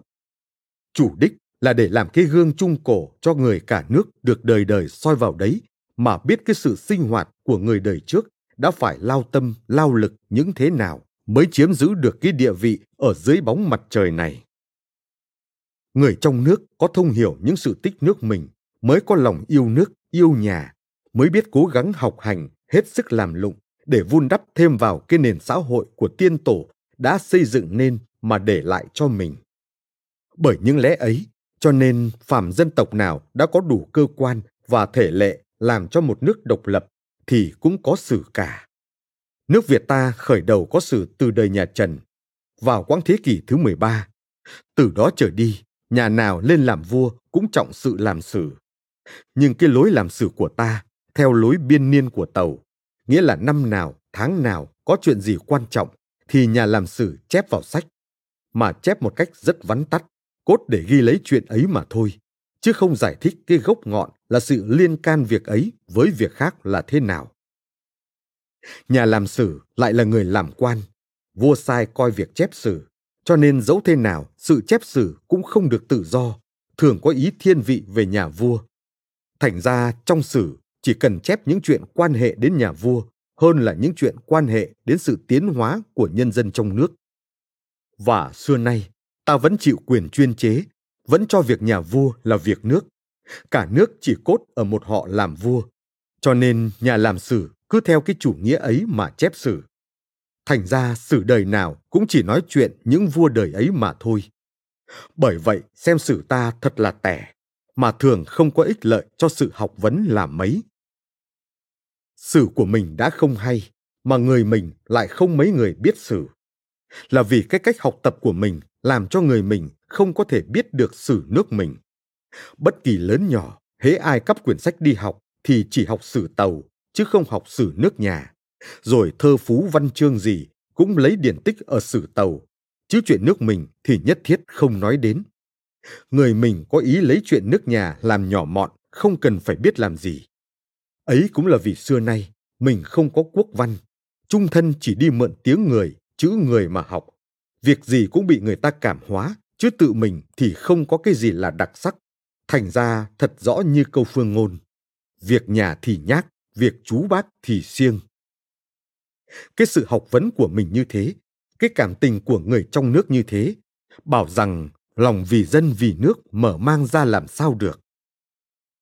Nhưng dẫu thế nào mặc lòng, nước ta đã có sử ta thì cũng có thể bởi đó mà biết được những sự đã qua ở nước ta và có thể bởi đó mà khảo cứu được nhiều việc quan hệ đến vận mệnh nước mình từ xưa đến nay xoay vần ra làm sao. Hiềm vì sử nước ta thì làm bằng chữ nho cả mà chữ nho thì từ dày trở đi, chắc rồi mỗi ngày một kém đi. Hiện nay số người đọc được chữ nho còn nhiều, mà trong nước còn không có mấy người biết chuyện nước nhà. Huống chi mai sau này, chữ nho bỏ không học nữa, thì sự khảo cứu về những việc quan hệ đến lịch sử nước mình sẽ khó biết bao nhiêu. Nay nhân sự học ở nước ta đã thay đổi, chữ quốc ngữ đã phổ thông cả trong nước. Chi bằng ta lấy tiếng nước nhà mà kể chuyện nước nhà. Ta soạn ra bộ Việt Nam Sử Lược, xếp đặt theo thứ tự, chia ra từng thời đại, đặt thành chương, thành mục rõ ràng, để ai ai cũng có thể xem được sử, ai ai cũng có thể hiểu được chuyện, khiến cho sự học sử của người mình được tiện lợi hơn trước. Bộ Việt Nam Sử Lược này soạn giả chia ra làm năm thời đại. Thời đại thứ nhất là thượng cổ thời đại, kể từ họ Hồng Bàng cho đến hết đời nhà Triệu. Trong thời đại ấy, từ chương thứ ba bàn về xã hội nước Tàu trước đời nhà Tần, phần nhiều là những chuyện hoang đường huyền hoặc cả. Những nhà chép sử đời trước cũng theo tục truyền mà chép lại, chứ không có di tích gì mà khảo cứu cho đích xác. Tuy vậy, soạn giả cũng cứ theo sử cũ mà chép lại, rồi cũng phê bình một đôi câu để tỏ cho độc giả biết rằng những chuyện ấy không nên cho là xác thực. Thời đại thứ nhì là Bắc thuộc thời đại. Kể từ khi vua Vũ Đế nhà Hán lấy đất Nam Việt của nhà Triệu cho đến đời Ngũ Quý, ở bên ta có họ Khúc và họ Ngô sướng lên sự độc lập. Những công việc trong thời đại ấy thì sử cũ của nước ta chép rất là sơ lược lắm. Vì rằng trong thời đại Bắc thuộc, người mình chưa được tiến hóa, sự học hành còn kém, sách vở không có. Cho nên về sau, những nhà làm sử của ta chép đến thời đại này cũng không kê cứu vào đâu được, chỉ theo sử tàu mà chép lại thôi. Và người tàu lúc ấy vẫn cho mình là một sứ biên địa dã man, thường không ai lưu tâm đến. Cho nên những chuyện chép ở trong sử cũng sơ lược lắm, mà đại để cũng chỉ chép những chuyện cai trị, chuyện giặc giã, chứ các công việc khác thì không nói đến. Thời đại Bắc thuộc dai dẳng đến hơn một nghìn năm, mà trong thời đại ấy dân tình thế tục ở nước mình thế nào thì bấy giờ ta không rõ lắm. Nhưng có một điều ta nên biết là từ đó trở đi, người mình nhiễm cái văn minh của tàu một cách rất sâu xa. Dẫu về sau có giải thoát được cái vòng phụ thuộc nước tàu nữa, người mình vẫn phải chịu cái ảnh hưởng của tàu. Cái ảnh hưởng ấy lâu ngày đã thành ra cái quốc túy của mình. Dẫu ngày nay có muốn trừ bỏ đi, cũng chưa dễ một mai mà tẩy gội cho sạch được. Những nhà chính trị toan sự đổi cũ thay mới cũng nên lưu tâm về việc ấy, thì sự biến cải mới có công hiệu vậy. Thời đại thứ ba là thời đại tự chủ. Kể từ nhà Ngô, nhà Đinh cho đến sơ diệp nhà Hậu Lê. Nước mình từ thời đại ấy về sau là một nước độc lập. Tuy đối với nước Tàu vẫn phải xưng thần và chịu cống, nhưng kỳ thực là không ai xâm phạm đến cái quyền tự chủ của mình. Buổi đầu, nhà Đinh, nhà Lê mới dấy lên, còn phải xây đắp cái nền tự chủ cho vững bền, phải lo sửa sang việc võ bị để phòng chống với kẻ thù nghịch. Cho nên sự văn học không được mở mang lắm. Về sau đến đời nhà Lý, nhà Trần, công việc ở trong nước đã thành nền nếp. Kẻ kiều địch ở ngoài cũng không quấy nhiễu nữa. Lại có nhiều vua hiền, tôi giỏi, nối nhau mà lo việc nước. Cho nên từ đó trở đi, việc chính trị, việc tôn giáo và việc học vấn mỗi ngày một khai hóa ra, làm cho nước ta thành một nước có thế lực. Bắc có thể chống được với Tàu, Nam có thể mở rộng thêm bờ cõi. Nhà Lý và nhà Trần lại có công gây nên cái quốc hồn mạnh mẽ, khiến cho về sau, đến đời Trần Mạt, nhân khi họ Hồ quấy rối, người Tàu đã toan đường kiêm tính. Người mình biết đồng tâm hiệp lực mà khôi phục lại Giang Sơn nhà. Kế đến nhà Lê, trong khoảng 100 năm về buổi đầu, nước mình cũng có thể gọi là thịnh trị, nhất là về những năm Quang Thuận 1460, 1469 và Hồng Đức 1470, 1497 thì sự văn trị và võ công đã là rực rỡ lắm. Nhưng về sau gặp những hôn quân dung chúa, việc triều chính đổ nát, kẻ gian thần giấy loạn, mối binh đao gây nên từ đó, người trong nước đánh giết lẫn nhau, làm thành ra Nam Bắc chia rẽ, vua chúa tranh quyền. Ấy thật là một cuộc biến lớn ở trong nước vậy. Thời đại thứ tư là Nam Bắc phân tranh. Kể từ khi nhà Mạc làm sự thoán đoạt cho đến nhà Tây Sơn, trước thì Nam Lê, Bắc Mạc, sau thì Nguyễn Nam, Trịnh Bắc. Sự cạnh tranh càng ngày càng kịch liệt, lòng ghen ghét càng ngày càng dữ dội. Nghĩa vua tôi mỏng mảnh, đạo cương thường chảnh mảng. Nước đã có vua lại có chúa. Trong Nam ngoài Bắc, mỗi nơi một giang sơn, công việc ở đâu chủ trương ở đấy. Tuy vậy, việc sửa đổi ở ngoài Bắc cũng có nhiều việc hay mà việc khai khẩn ở trong Nam thật là ích lợi. Nhưng cuộc thành bại ai đâu dám chắc. Cơn gió bụi khởi đầu từ núi Tây Sơn làm đổ nát cả ngôi vua cùng nghiệp chúa. Anh em nhà Tây Sơn vẫy vùng không được 20 năm, thì bản triều nhà Nguyễn lại trung hưng lên mà đem Giang Sơn về một mối, lập thành cái cảnh tượng nước Việt Nam ta ngày nay vậy. Thời đại thứ năm là cận kim thời đại, kể từ vua Thế Tổ bản triều cho đến cuộc bảo hộ bây giờ. Vua Thế Tổ khởi đầu giao thiệp với nước Pháp Lan Tây để mượn thế lực mà đánh Tây Sơn. Nhưng về sau, vì những vua con cháu ngài đổi chính sách khác, nghiêm cấm đạo Thiên Chúa và đóng cửa không cho ngoại quốc vào buôn bán. Những đình thần thì nhiều người trí lự hẹp hòi, cứ nghiễm nhiên tự phụ, không chịu theo thời mà thay đổi. Đối với những nước ngoại dương thì thường hay gây nên sự bất hòa, làm cho nước Pháp phải dùng binh lực để bênh vực quyền lợi của mình. Vì những chính sách ấy cho nên mới thành ra có cuộc bảo hộ ngày nay. Đại khái, đó là những mục lớn trong những quyền mà soạn giả đã theo từng thời đại để đặt ra. Soạn giả đã cố sức xem xét và góp nhặt những sự ghi chép ở các sách chữ nho và chữ Pháp. Những sách mà soạn giả đã dùng để kê cứu sẽ kể riêng ra ở chỗ khác để độc giả có nghi hoặc điều gì thì có thể tìm những sách ấy mà tra soát lại. Hoặc những chuyện giải rác ở các giã sử rồi đem trích bỏ những sự huyền hoặc đi mà soạn ra bộ sách này. Cốt để người đồng bang ta biết được chuyện nước nhà mà không tin nhảm những sự huyễn hoặc. Thời đại nào, nhân vật ấy và tư tưởng ấy, soạn giả cứ bình tĩnh cố theo cho đúng sự thực. Thỉnh thoảng có một đôi nơi soạn giả có đem ý kiến riêng của mình mà bàn với độc giả. Thí dụ như chỗ bàn về danh hiệu nhà Tây Sơn thì thiết tưởng rằng sử là của chung cả quốc dân chứ không phải riêng cho một nhà, một họ nào. Cho nên mới phải lấy công lý mà xét đoán mọi việc và không vị tình riêng mà để phạm đến lẽ công bằng vậy. Độc giả cũng nên biết cho rằng bộ sử này là bộ sử lược chỉ cốt ghi chép những chuyện trọng yếu để hãy tạm giúp những người hiếu học có sẵn quyển sách mà xem cho tiện. Còn như việc làm thành ra bộ sử thật là thích đáng, kê cứu và phê bình rất tường tận, thì xin để dành cho những bậc tài danh sau này sẽ gia công mà giúp cho nước ta về việc học sử.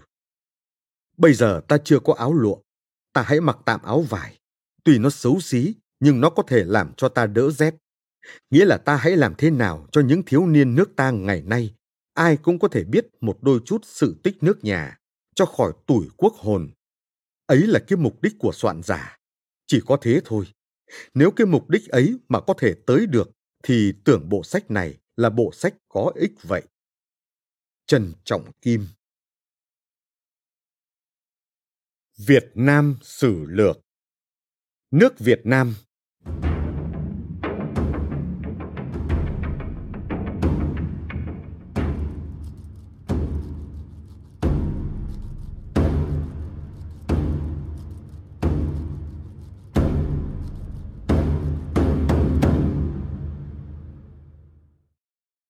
một Quốc hiệu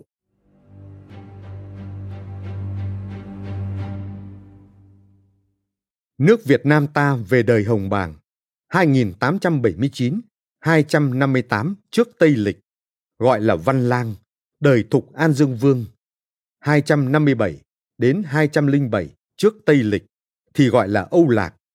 Đến khi nhà Tần 246 đến 206 trước Tây Lịch, lược định phía Nam thì đặt làm tượng quận sau nhà Hán 202 trước Tây Lịch đến 220 Tây Lịch, dứt nhà Triệu, chia đất tượng quận ra làm ba quận là Giao Chỉ, Cửu Chân và Nhật Nam. Đến cuối đời Đông Hán, vua Hiến Đế đổi Giao Chỉ làm Giao Châu. Nhà Đường 618 đến 907 lại đặt là An Nam Đô Hộ Phủ.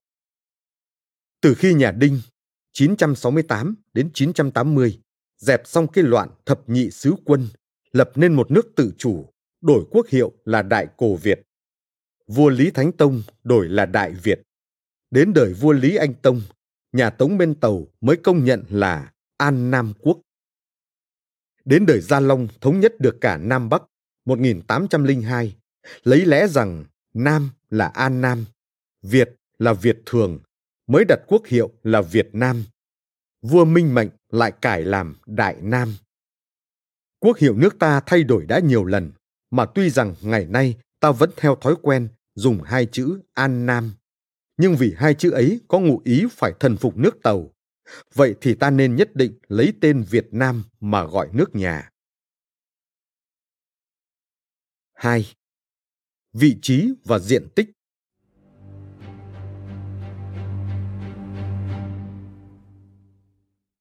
Nước Việt Nam ở về phía đông nam châu Á Tế Á, hẹp bề ngang, dài bề dọc, hình cong như chữ S. Trên phía bắc và dưới phía nam phình rộng ra, khúc giữa miền Trung thì eo hẹp lại. Đông và Nam giáp bể Nam Hải, Tây giáp Ai Lao và Cao Miên, Bắc giáp nước Tàu, liền với tỉnh Quảng Đông, Quảng Tây và Vân Nam. Diện tích cả nước rộng chừng độ 312.000 km vuông, chia ra như sau này. Bắc Việt 105.000 km vuông, Trung Việt 150.000 km vuông, Nam Việt 57.000 km vuông. 3. Địa thế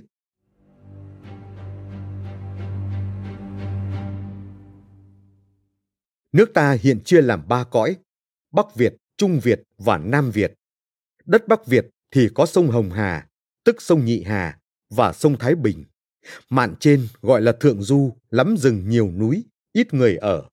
Mạn dưới gọi là Trung Châu, đất đồng bằng, người ở chen trúc đông lắm.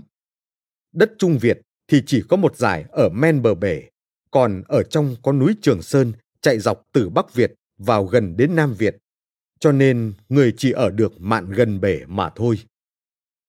Đất Nam Việt thì ở vào khúc dưới sông Mê Công, tức là sông Cửu Long, lại có sông Đồng Nai chảy ở mé trên, cho nên đất tốt, ruộng nhiều, dân gian trù phú và dễ làm ăn hơn cả.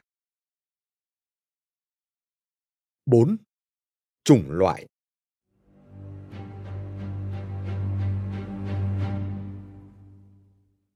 Người Việt Nam có nhiều dân tộc ở, như là ở về miền thượng du Bắc Việt thì có dân Thái, tức là Thổ, Mường, Mán, Mèo. Ở về miền rừng núi Trung Việt thì có dân Mọi và Tràm, tức là Hời. Ở về miền Nam Việt thì có dân Mọi, Tràm, Trà Và và Khách, vân vân. Trà Và, thời trước chỉ những người Ấn Độ và Phi luật Tân đến Việt Nam làm ăn sinh sống. Do chữ Java những dân ấy ở trong ba xứ tất cả đến non một triệu người, còn thì dân tộc Việt Nam ở hết cả. Số người Việt Nam ở trong ba nơi có thể chia ra như sau này. Bắc Việt 8 triệu 700 nghìn người, Trung Việt 5 triệu 650 nghìn người, Nam Việt 4 triệu 616 nghìn người. Cả thể cộng lại được độ chừng non 19 triệu người. Số này là theo sách địa dư của ông Roussier năm 1939 chép lại, chứ không chắc đã đúng số nhất định của người mình. 5. Gốc tích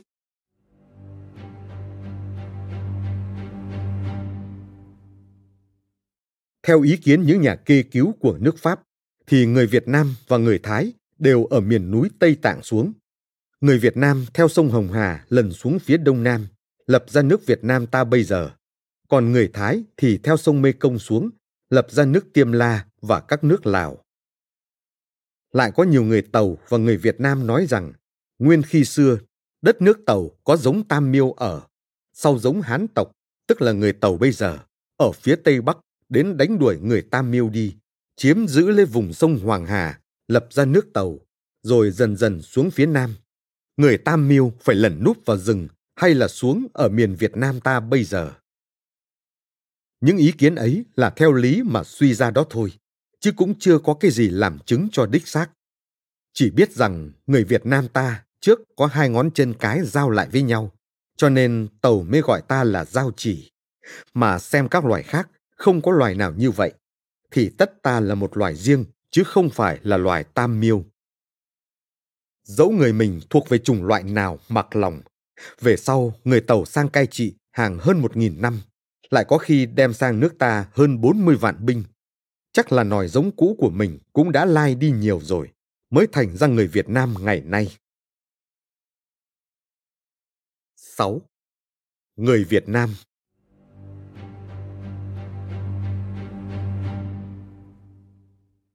Người Việt Nam thuộc về loại da vàng, nhưng mà người nào phải đi làm lụng dầm mưa dãi nắng lắm thì nước da ngăm ngăm đen. Người nào nhàn hạ phong lưu, ở trong nhà luôn thì nước da trắng trắng như màu ngà cũ. Chạc người thì thấp nhỏ hơn người tàu, mà lăn lẳn con người chứ không to béo.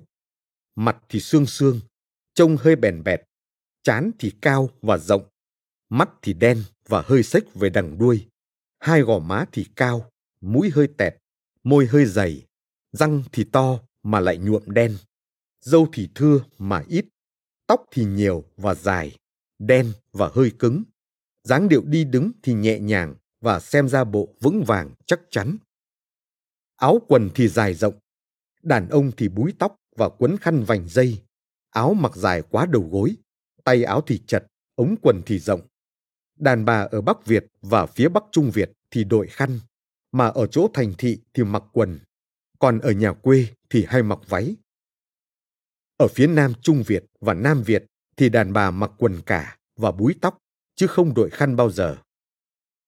Về đảng trí tuệ và tính tình thì người Việt Nam có cả các tính tốt và các tính xấu. Đại khái thì trí tuệ minh mẫn, học chóng hiểu, khéo chân tay. Nhiều người sáng dạ, nhớ lâu, lại có tính hiếu học, trọng sự học thức, quý sự lễ phép, mến điều đạo đức, lấy sự nhân, nghĩa, lễ, trí, tín, làm năm đạo thường cho sự ăn ở. Tuy vậy, vẫn hay có tính tinh vặt, cũng có khi quỷ quyệt và hay bài bác nhạo chế. Thường thì nhút nhát hay khiếp sợ và muốn sự hòa bình, nhưng mà đã đi trận mạng thì cũng có can đảm, biết giữ kỷ luật. Tâm địa thì nông nổi hay làm liều, không kiên nhẫn, hay khoe khoang và ưa trương hoàng bề ngoài, hiếu danh vọng, thích chơi bời, mê cờ bạc, hay tin ma tin quỷ, sùng sự lễ bái, nhưng mà vẫn không nhiệt tín tôn giáo nào cả. Kiêu ngạo và hay nói khoác, nhưng có lòng nhân, biết thương người và hay nhớ ơn. Đàn bà thì hay làm lụng và đảm đang, khéo chân khéo tay, làm được đủ mọi việc mà lại biết lấy việc gia đạo làm trọng, hết lòng chiều chồng, nuôi con. Thường giữ được các cái đức tính rất quý là tiết, nghĩa, cần, kiệm. Người Việt Nam từ Bắc chí Nam đều theo một phong tục, nói một thứ tiếng. Tuy rằng mỗi nơi có một ít tiếng thổ âm riêng và cái giọng nói nặng nhẹ khác nhau, nhưng đại đề thì vẫn là một thứ tiếng mà thôi. Cùng giữ một kỷ niệm, thật là cái tính đồng nhất của một dân tộc từ đầu nước đến cuối nước. 7. Sự mở mang bờ cõi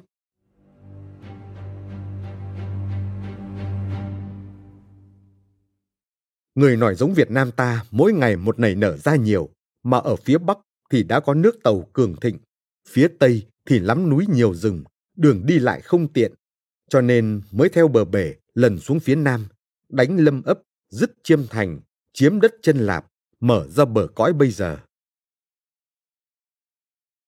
8. Lịch sử Việt Nam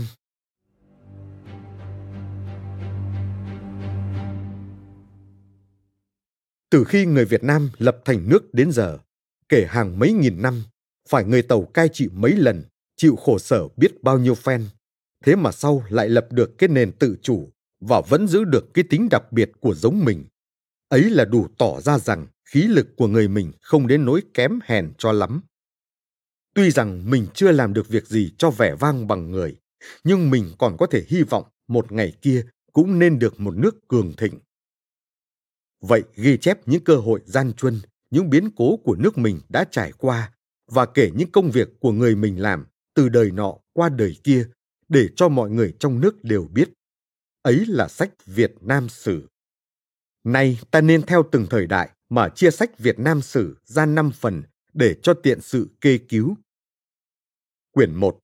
Thượng cổ thời đại. Quyển 2. Bắc thuộc thời đại. Quyển 3. Tự chủ thời đại. Quyển 4. Nam Bắc phân tranh thời đại. Quyển 5. Cận kim thời đại. Quyển 1. Thượng cổ thời đại.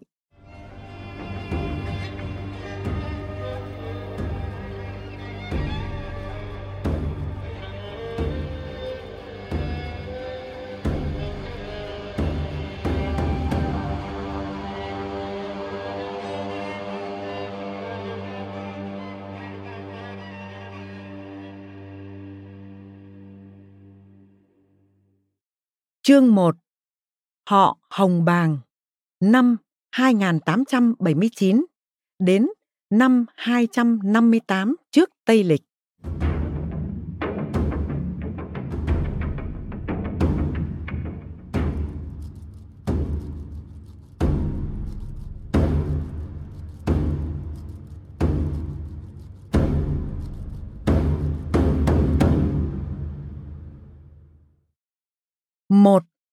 Họ Hồng Bàng.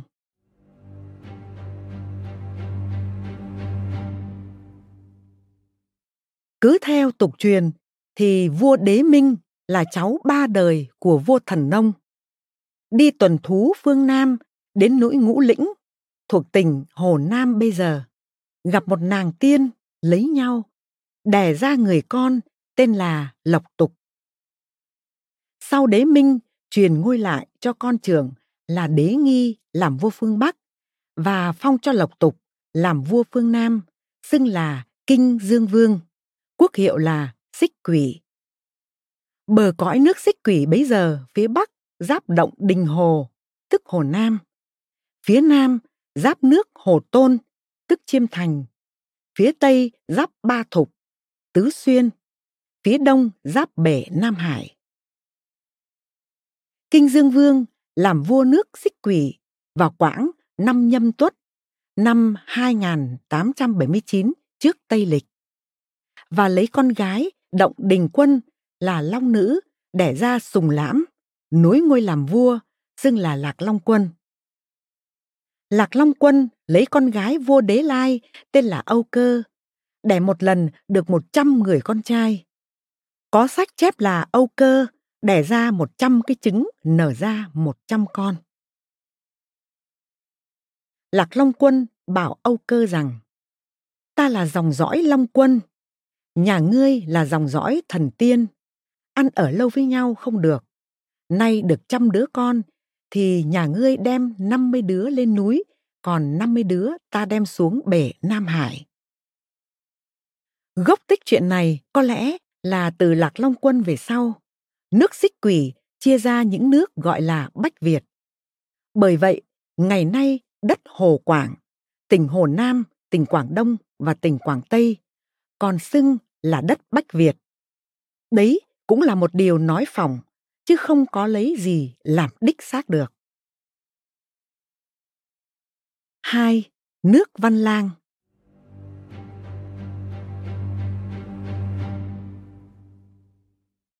Lạc Long Quân phong cho người con trưởng sang làm vua nước Văn Lang, xưng là Hùng Vương.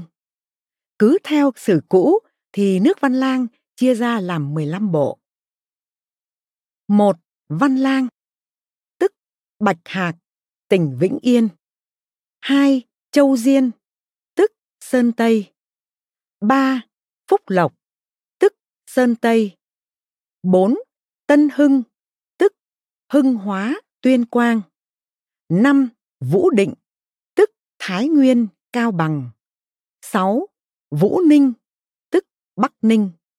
7. Lục Hải, tức Lạng Sơn. 8. Ninh Hải, tức Quảng Yên. 9. Dương Tuyền, tức Hải Dương. 10. Giao Chỉ, tức Hà Nội, Hưng Yên, Nam Định, Ninh Bình. 11. Cửu chân, tức Thanh Hóa. 12. Hoài Hoan, tức Nghệ An. 13. Cửu Đức, tức Hà Tĩnh. 14. Việt Thường, tức Quảng Bình, Quảng Trị. 15. Bình Văn, chưa rõ địa danh.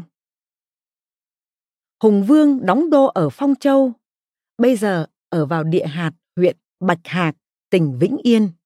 Đặt tướng văn gọi là Lạc Hầu, tướng võ gọi là Lạc Tướng, con trai vua gọi là Quan Lan, con gái vua gọi là Mị Nương. Các quan nhỏ gọi là Bồ Chính.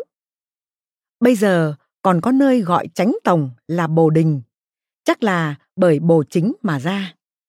Quyền chính trị thì cứ cha truyền con nối gọi là phụ đạo. Về đời bấy giờ, sử tàu có chép rằng năm Tân Mão, tức năm 1109 trước Tây Lịch. Đời vua Thành Vương nhà Chu có nước Việt thường ở phía nam xứ Giao Chỉ, sai sứ đem chim bạch chỉ sang cống. Nhà Chu phải tìm người làm thông ngôn mới hiểu được tiếng. Và ông Chu Công Đán lại chế ra xe chỉ nam để đem sứ Việt thường về nước. Vậy đất Việt thường và đất Giao Chỉ có phải là đất của Hùng Vương lúc bấy giờ không? Họ Hồng Bàng làm vua được 18 đời, đến năm Quý Mão, năm 158 trước Tây Lịch, thì bị nhà Thục lấy mất nước. Xét từ đời Kinh Dương Vương đến đời vua Hùng Vương thứ 18, cả thầy 20 ông vua, mà tính từ năm nhâm tuất, năm 2879 đến năm Quý Mão, năm 258 trước Tây Lịch, thì vừa được 2.622 năm. Cứ tính hơn bù kém, mỗi ông vua trị vì được non 150 năm. Dẫu là người đời thượng cổ nữa, thì cũng khó lòng mà có nhiều người sống lâu được như vậy. Xem thế thì đủ biết chuyện đời hồng bàng không chắc là chuyện xác thực. 3. Chuyện cổ tích về đời hồng bàng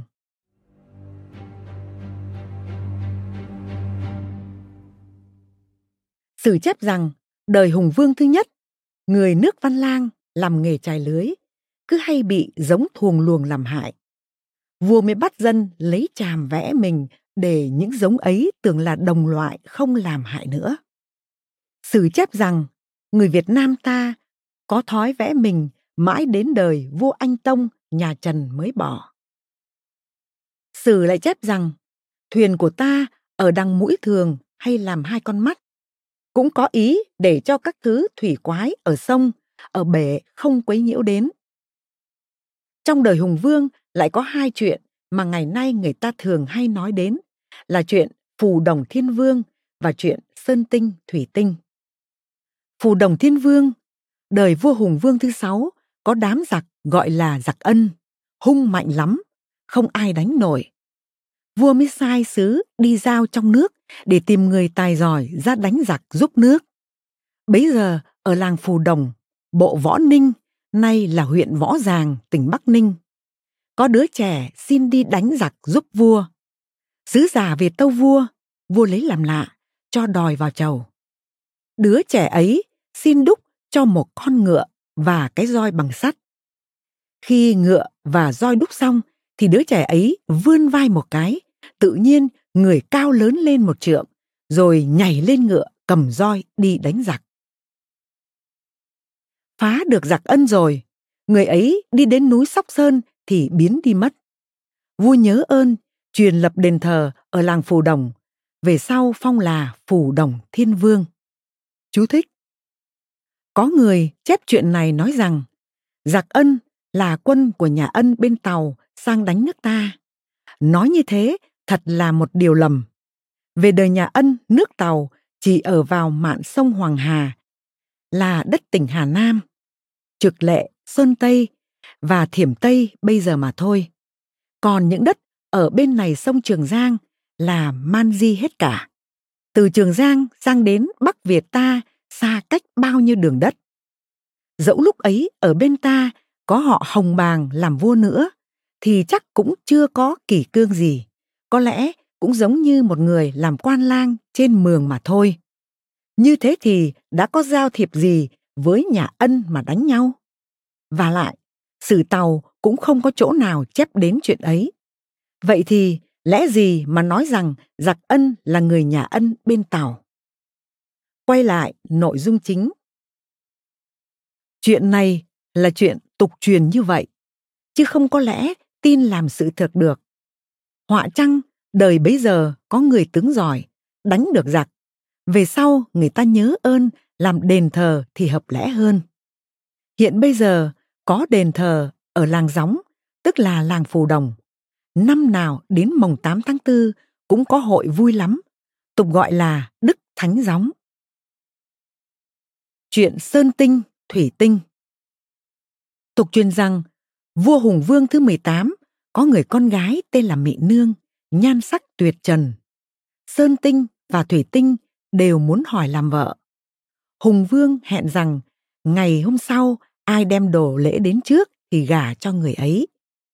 Ngày hôm sau, Sơn Tinh đến trước, lấy được Mị Nương đem về núi Tản Viên, tức là núi Ba Vì ở tỉnh Sơn Tây. Thủy Tinh đến sau, thấy Sơn Tinh lấy mất Mị Nương, tức giận vô cùng, mới làm ra mưa to gió lớn, rồi dâng nước lên đánh Sơn Tinh. Sơn Tinh ở trên núi không việc gì, hễ nước lên cao bao nhiêu thì Sơn Tinh làm núi cao lên bấy nhiêu. Sơn Tinh lại dùng sấm sét đánh xuống, Thủy Tinh phải rút nước chạy về. Từ đó Sơn Tinh và Thủy Tinh thù nhau. Mỗi năm đánh nhau một lần, dân gian thật là cực khổ. Chuyện này là nhân vì ở Bắc Việt năm nào đến tháng 6, tháng 7 cũng có nước lũ ở trên mạn ngược chảy xuống tràn vào trong đồng áng, ngập mất cả ruộng đất.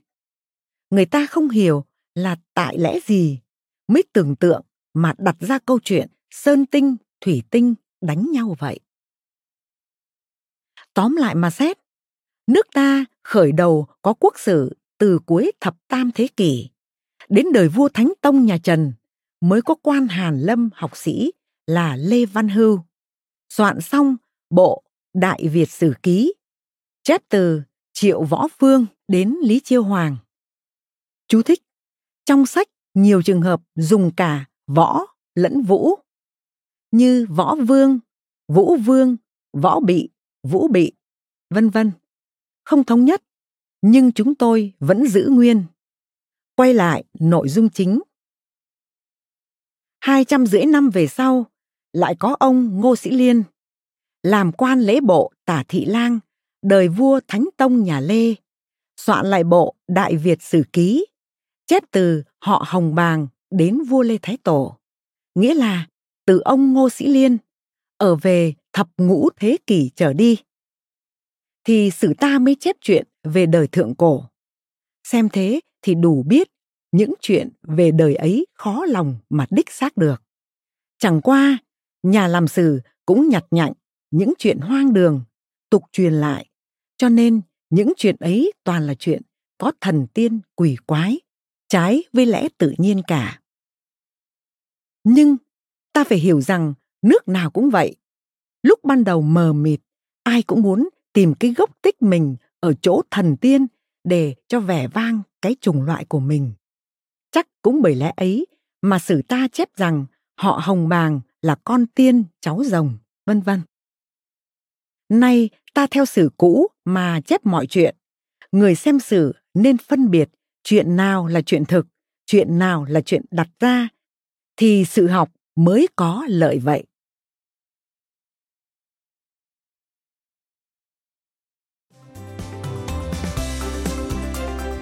Cảm ơn bạn đã lắng nghe podcast Thư viện Sách Nói.